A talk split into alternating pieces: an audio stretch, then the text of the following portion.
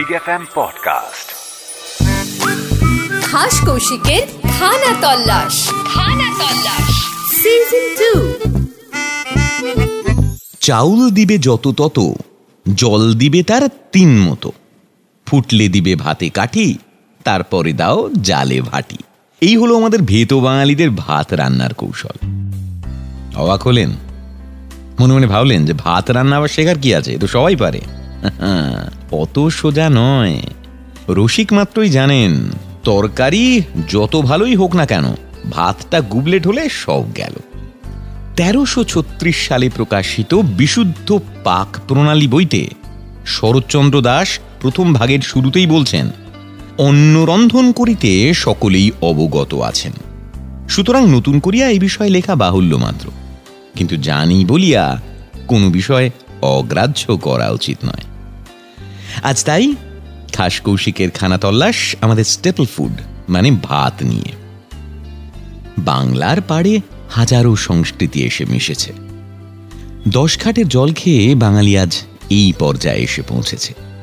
পাঠান, Mughal, Parsi, Portuguese, বিলিতি, চীনা, দেশি, বিদেশি, কত ঘাটের রান্নার স্রোত যে এসে মিলেছে বাঙালির পাতে, তার হিসেব নেই।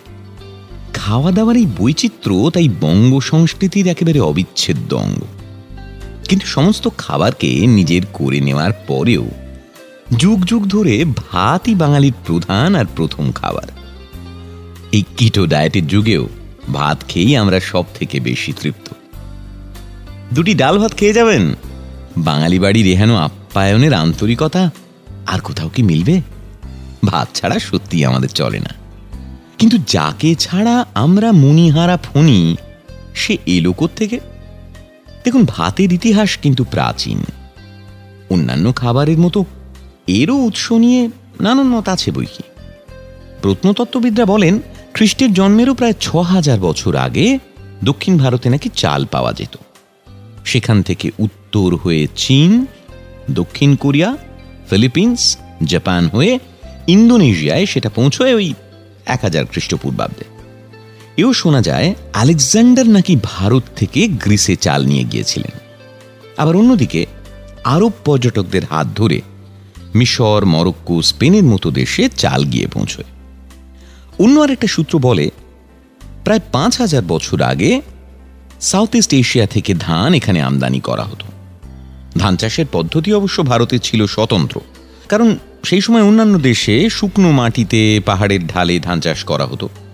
আমাদের দেশেই প্রথম জলে ডোবা জমিতে ধান চাষ শুরু হয়। চাল কিংবা অন্য কোনো শস্য দানা মানুষের খাদ্য তালিকায় যুক্ত হওয়ার ইতিহাস, এর মূল শিকড় খুঁজতে আমাদের আরও আরও বহু পথ পেছনে যেতে হবে অনেকেই বলেন যে মাংসের ইতিহাসের সঙ্গেই নাকি ভাতের ইতিহাস অনেকটা জড়িয়ে। শোনা যায় যে কাঁচা মাংস খাওয়ার অভ্যেস বদলে মানুষ যখন ঝলসানো কিংবা সেদ্ধ মাংস খাওয়া শুরু করে, ভাত বা ওই জাতীয় খাবার খাওয়াও নাকি তখন থেকেই শুরু। তবে এসব বলা হলেও বিষয়টা নিয়ে আরও একটু এগোলে বোঝা যাবে যে এই দাবি খুব একটা ধোপে টেঁকে না। দেখুন, সেই যে দাবানল হলো আর তার আগুনে ঝলসে যাওয়া প্রাণীদের মাংস সংগ্রহ করে আমাদের পূর্বপুরুষরা সেই কুড়ি লক্ষ বছর আগে খেয়ে ফেললেন, তখন কোথায় এত ঝামেলা ধান চাষ? আর কোথায় বা জুঁই ফুলের মতো সাদা ভাত? আর পরিকল্পিত কায়দায় মাংস ঝলসে খাওয়ার ইতিহাসও তো আজই হতে প্রায় তিন লক্ষ বছরের পুরাতন। তো সেই সব রোস্টেড মাংস খাওয়ার কাজ করেছিল হোমো এরেক্টাসটা তখন মানুষের বুদ্ধি মোটেও হাঁটুর উপরে ওঠেনি মানে মাথা অব্দি পৌঁছয়নি। ঘটে যেটুকু বুদ্ধি ছিল তা দিয়ে চাষবাস অন্তত হতো না, ভাত রান্না তো নয় প্রত্নতাত্ত্বিকদের ধারণা অনুযায়ী নব্যপ্রস্তর যুগের মানুষের স্থায়ী বাসস্থান তৈরি আর মোটামুটি পুরোদস্তুর কৃষিকাজে অভ্যস্ত হয়ে ওঠার সঙ্গে সঙ্গেই ভাতের ইতিহাস জুড়ে আছে। আবার Proceeding of the National Academy of Science of United State of আমেরিকার গবেষণা অনুযায়ী, ভাত রান্নার উপযোগী চাল উৎপাদনকারী ধানের ইতিহাস নাকি আট থেকে তেরো হাজার বছরের পুরনো। তার মানে এটা প্রায় ওই কৃষি আবিষ্কারের সমকালীন। ধারণা করা হয় প্রাচীন চীনে প্রথমে একটা বুনো প্রজাতির ধান চাষের জন্য ভাবা হয়েছিল। জার্নাল নেচারে প্রকাশিত প্রবন্ধ অনুযায়ী চীনের পার্ল উপত্যকা থেকে শুরু করে ইস্টার্ন এশিয়া হয়ে সাউথ আর সাউথ ইস্টার্ন এশিয়াতে ঘটে ভাতের অনুপ্রবেশ। সাউথ ইস্টার্ন এশিয়া থেকে যে ধান আমদানি করা হতো বলে অনুমান, সে কথা আগেই বলেছি। তবে ডোবা জমিতে ধানের চাষ কিন্তু ভারতের সব জায়গায় হতো না। অসম, বাংলাদেশ, ওড়িশা আর দক্ষিণ ভারতের নদী তীরবর্তী এবং সমুদ্রের কাছাকাছি সমতল জমিতেই ধান চাষ করা হতো। আর এইসব জায়গায় তখন থেকেই ধানই হয়ে ওঠে মূল শস্য আর ভাত হয়ে ওঠে প্রধান খাদ্য। কিন্তু ভারতের যেখানে যেখানে জলের প্রাচুর্য ছিল না, সেখানকার মূল শস্য ছিল জব আর গম। বলা বাহুল্য, এইভাবেই জলবায়ুর বিচারে আমাদের দেশের কোথাও প্রধান খাবার হলো ভাত আর কোথাও হলো রুটি। আমাদের শস্য শ্যামলা বাংলার ক্ষেত্রে এই নিয়মেই ধান আর আমরা বাঙালিরা হয়ে গেলাম বেতো বাঙালি। তাই তো আজও বিশ্বজয় করতে বিশ্বের যে প্রান্তেই বাঙালি যাক না কেন থাই ফ্রেঞ্চ রাশিয়ান মেক্সিকান যে ডিশই টেস্ট করুক না কেন দুমুঠো ভাত ছাড়া বেশি দিন চালানো মুশকিলই নয় না মুমকিন শোনা যায় বাঙালির ভাত খাওয়ার অভ্যেস এবং ধান কেন্দ্রিক সংস্কৃতি নাকি মূলত অস্ট্রিক ভাষাভাষী আদি অস্ট্রেলীয় জনগোষ্ঠীর সভ্যতার দান। তারা আর্যদের এদেশে আসার আগেই ভারতবর্ষে বাস করত। দ্রাবিড়দের সমকালীন বা তার কিছু সময় আগে ইন্দোচীন থেকে অসম হয়ে এই বঙ্গে প্রবেশ করেছিল অস্ট্রিকরা। জনশ্রুতি, এরাই চাষ করার কৌশল সঙ্গে করে এনেছিল। ধারণা করা হয়, ভারতবর্ষে কৃষিকাজও চালু করেছিল তারাই। এইরকম অনুমানের কারণ অবশ্য আর্যরা লাঙল শব্দটা অস্ট্রিক ভাষা থেকে নিয়েছিল। যে শব্দের অর্থ চাষ করা কিংবা চাষ করার যন্ত্র। পণ্ডিতদের বক্তব্য অনুসারে, কৃষি নির্ভর হওয়ার আগে আর্যরা ছিল নাকি পশুপালক। এছাড়াও, ভাত উৎপত্তির ইতিহাস ভারতবর্ষের বেশ কিছু প্রত্নতাত্ত্বিক লিপি থেকেও পাওয়া যায়। প্রাচীন বঙ্গে প্রথম যে লিপিখণ্ডটা পাওয়া গেছে, সেখানে ধানের উল্লেখ আছে। সেটার হদিশ পাওয়া গেছে ধরুন খ্রিস্ট জন্মের প্রায় তিনশো থেকে দুশো বছর আগে। প্রাচীন করতোয়া নদীর তীরের কোনো একটা জায়গায়। এই লিপিখণ্ডটা আসলে কোনো এক রাজার আদেশে তৈরি করা হয়েছিল। তবে কোন রাজা কোথা থেকে এই আদেশ দিয়েছিলেন, সেটা জানা যায়নি। দেবদত্ত রামকৃষ্ণ ভান্ডারকরের ধারণা যে সেটা ছিল মৌর্য সম্রাটের আদেশনামা। যদিও আদেশনামাটা ঠিক কোন মৌর্য রাজা প্রেরিত, সেটার খোঁজ পাওয়া যায়নি। ধারণা করা হয় পুণ্ড্রনগরের মহামাত্র নামের কাউকে নির্দেশটা দেওয়া হয়েছিল। আর সেই জায়গায় দুর্যোগ কবলিত মানুষদের সাহায্য করার জন্যই রাজা ধান বিলি করার হুকুম দিয়েছিলেন। এর থেকেই বোঝা যায় যে তখন ধানের চাষ হতো। ভারতের বিভিন্ন প্রত্নতাত্ত্বিক খোঁড়াখুঁড়ি থেকেও এই শস্যের নমুনা পাওয়া গেছে। যেমন ধরুন, বোলপুরের কাছে কোপাই নদীর তীরে মহিষাদল গ্রাম খুঁড়ে বেশ কিছু ধান চালের অঙ্গার মিলেছে। পরীক্ষার পর মোটামুটি যা সময়কাল বোঝা গেছে সেটা হলো খ্রিস্টপূর্ব তেরোশো আশি থেকে আটশো পঞ্চান্নর ভেতর। এরকম আরও কিছু প্রমাণ থেকে অনুমান করা যায় যে তিন থেকে পাঁচ হাজার বছর আগে ভারতবর্ষে ভাত রান্নার উপযোগী ধান চাষের সূচনা হয়েছিল।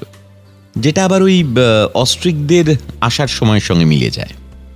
অনেক প্রত্নতাত্ত্বিক মনে করেন, সিন্ধু সভ্যতার সময় থেকেই ভারতে খাবার হিসেবে ধানের গুরুত্ব ছিল। তো সে যেখান থেকেই আর যেভাবেই আসুক না কেন, ভাত কিন্তু বাঙালির একান্ত নিজস্ব খাবার। এই ভূভারতেই কেউ বাঙালির মতো করে ভাতকে আপন করে নিতে পারেনি। কবি ঈশ্বরচন্দ্র গুপ্ত তো তাই কোনো রকম ভনিতা না করেই বলেছেন। ভাত বিনে বাঁচিনে আমরা ভেত বাঙালি। এটা আমরা মোটামুটি সবাই জানি যে ভাতের চাল দু রকমের হয়, সেদ্ধ আর আতো না, আমি ওই ভ্যারাইটিগুলোর কথা বলছি না, আমি বেসিক দুটো ভাগের কথা বলছি। ডিফারেন্স হলো, সেদ্ধ চাল রান্না করার পরে মাড় গালা হয়, আতপ চালের ক্ষেত্রে মাড় বা ফ্যান ফেলা হয় না। এই মাড় না ফেলে ভাত রান্না করাকে বাংলাদেশের অনেক অঞ্চলে আবার বসা ভাত বলে। আর আমাদের এই বাংলায় যে ভাত হয়, সেটা মোটামুটি ঝরঝরে। ওদিকে চীন, জাপান কোরিয়ার চালের ভাত একটু আঠালো হয় মানে স্টিকি রাইস কৃষি প্রধান বাংলার প্রধান খাদ্য যে ভাতই ছিল, আর সেটা নানা পদ সহযোগে বেশ আয়েস করেই খাওয়া হতো, তার প্রমাণ মিলবে চতুর্দশ শতাব্দীর প্রাকৃত পৈঙ্গল গ্রন্থে। উগ্গরা ভত্তা, রম্ভ পত্তা, গাইক ঘিত্তা, দুগ্ধ সযুক্তা মুইউলি মচ্ছা, নলিতা গচ্ছা দিজ্জয়ী কান্তা, খাইপুনো বন্তা। অর্থাৎ যে রমণী কলা পাতায় গরম ভাত, ঘি, মৌরলা মাছ এবং নলিতা অর্থাৎ পাট শাক পরিবেশন করে স্বামীকে খাওয়ায় সেই স্বামী ভাগ্যবান। তৎকালীন নানা সাহিত্যে গানেও ভাতের দেখা মেলে। চতুর্দশ শতকেই চর্যাপদের একটা বৌদ্ধ গানে দেখা যায় যে বাড়িতে অতিথি এসেছে। কিন্তু হাঁড়িতে ভাত নেই, তাই কবি বিপদে পড়ে দুঃখ করছেন। আবার কলা পাতায় গরম গরম ঘি আর ভাত দেওয়ার কথাও জানা যায়। ভট্টাচার্যের বাড়িতে মহাপ্রভুর ভোজনের বর্ণনায়। পঞ্চদশ শতকে কৃষ্ণদাস কবিরাজ রচিত চৈতন্য চরিতামৃত বইতে এর উল্লেখ আছে। তাহলে বুঝতেই পারছেন, প্রাচীন যুগ থেকেই ভাত ছিল বাঙালিদের প্রধান খাদ্য। তবে আজকের পর থেকে অন্তত ভাত নিয়ে আর হীনমন্যতা নয়। গর্বের সঙ্গে ঈশ্বর পাটনির মতো আপনি বলতেই পারেন, আমার সন্তান যেন থাকে দুধে ভাতে। ভাত নিয়ে যত কথা বললাম, তার থেকে অনেক বেশি কথা বলা বাকি রয়ে গেল। ভবিষ্যতে আবার কখনো ফিরে আসব ভাতের দ্বিতীয় পর্বে। খাস কৌশিকের আজকের খানা তল্লাশি পর্যন্তই জমিয়ে খান আর সুস্থ থাকুন